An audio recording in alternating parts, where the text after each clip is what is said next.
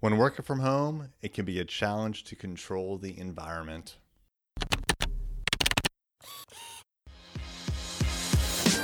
Hey there, I'm Eric Olson. And I'm Kevin Daisy. Join us on our journey to building a $100 million company. What's up? It's Eric J. Olson. Like most of you, probably, I am working from home right now, and I have been for the last five or six weeks. Thanks to coronavirus and the government's crackdown on things like requiring social distancing, we've basically been quarantined to our homes, and a lot of businesses are obviously shut down. Luckily, I do get to go outside on a regular basis. I'm exercising on a daily basis for my half Ironman, and I have a pretty big backyard, so I can go out there and do some work or just kind of hang out when I need to get some fresh air. But for the most part, I'm indoors and I'm in a makeshift office. So I do not have a real good home office right now. When coronavirus hit, we were in the process of creating a home office, but we didn't get very far. We just have two desks, one for me, one for my wife, and two chairs. So I've been doing the best that I can. So far, so good, but when like the video camera pops on, it doesn't look real good. The walls aren't painted yet. We've patched a bunch of holes. It looks like exactly as I explained, just not so great. Not yet. One day it will be.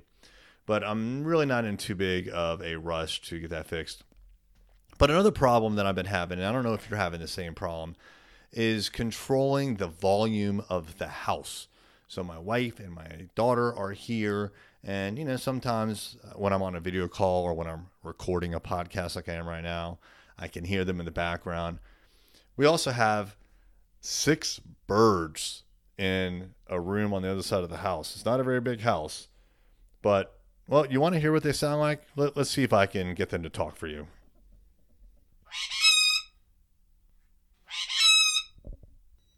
So that was Emma and Lennon, just two of the birds. And what happens is they can really start to fire us sometimes. And when one or two of them get going, the rest chime in. And it can be a challenge. You know, so there may actually be podcast episodes where you hear them faintly in the background. That's what's going on. I also have a house that backs up to a road and I get some road traffic. So I have to have my windows shut right now.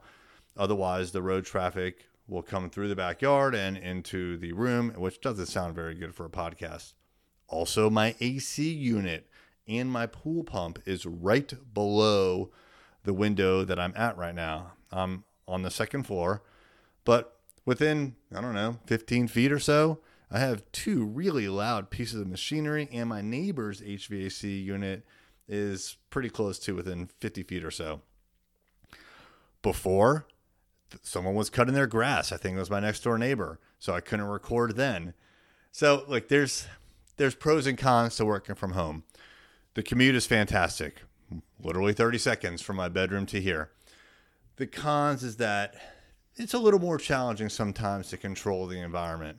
What I typically do for this podcast is I go into my office on the weekends and I record there, which I still could absolutely do because no one's there on the weekends. I could do that. I guess I'm just getting pretty comfortable here in the home office. So I really don't want to be going anywhere if I don't have to. And so I do everything out of the house at this point. Pros and cons. You know, I still like my office. We're going to keep it. It's fantastic for team morale and it's also fantastic for client meetings. But there is something kind of nice about working from home. Thank you for listening. Is it time for a new website? If so, we'd love to help you out. Check out our website services at thisisarray.com.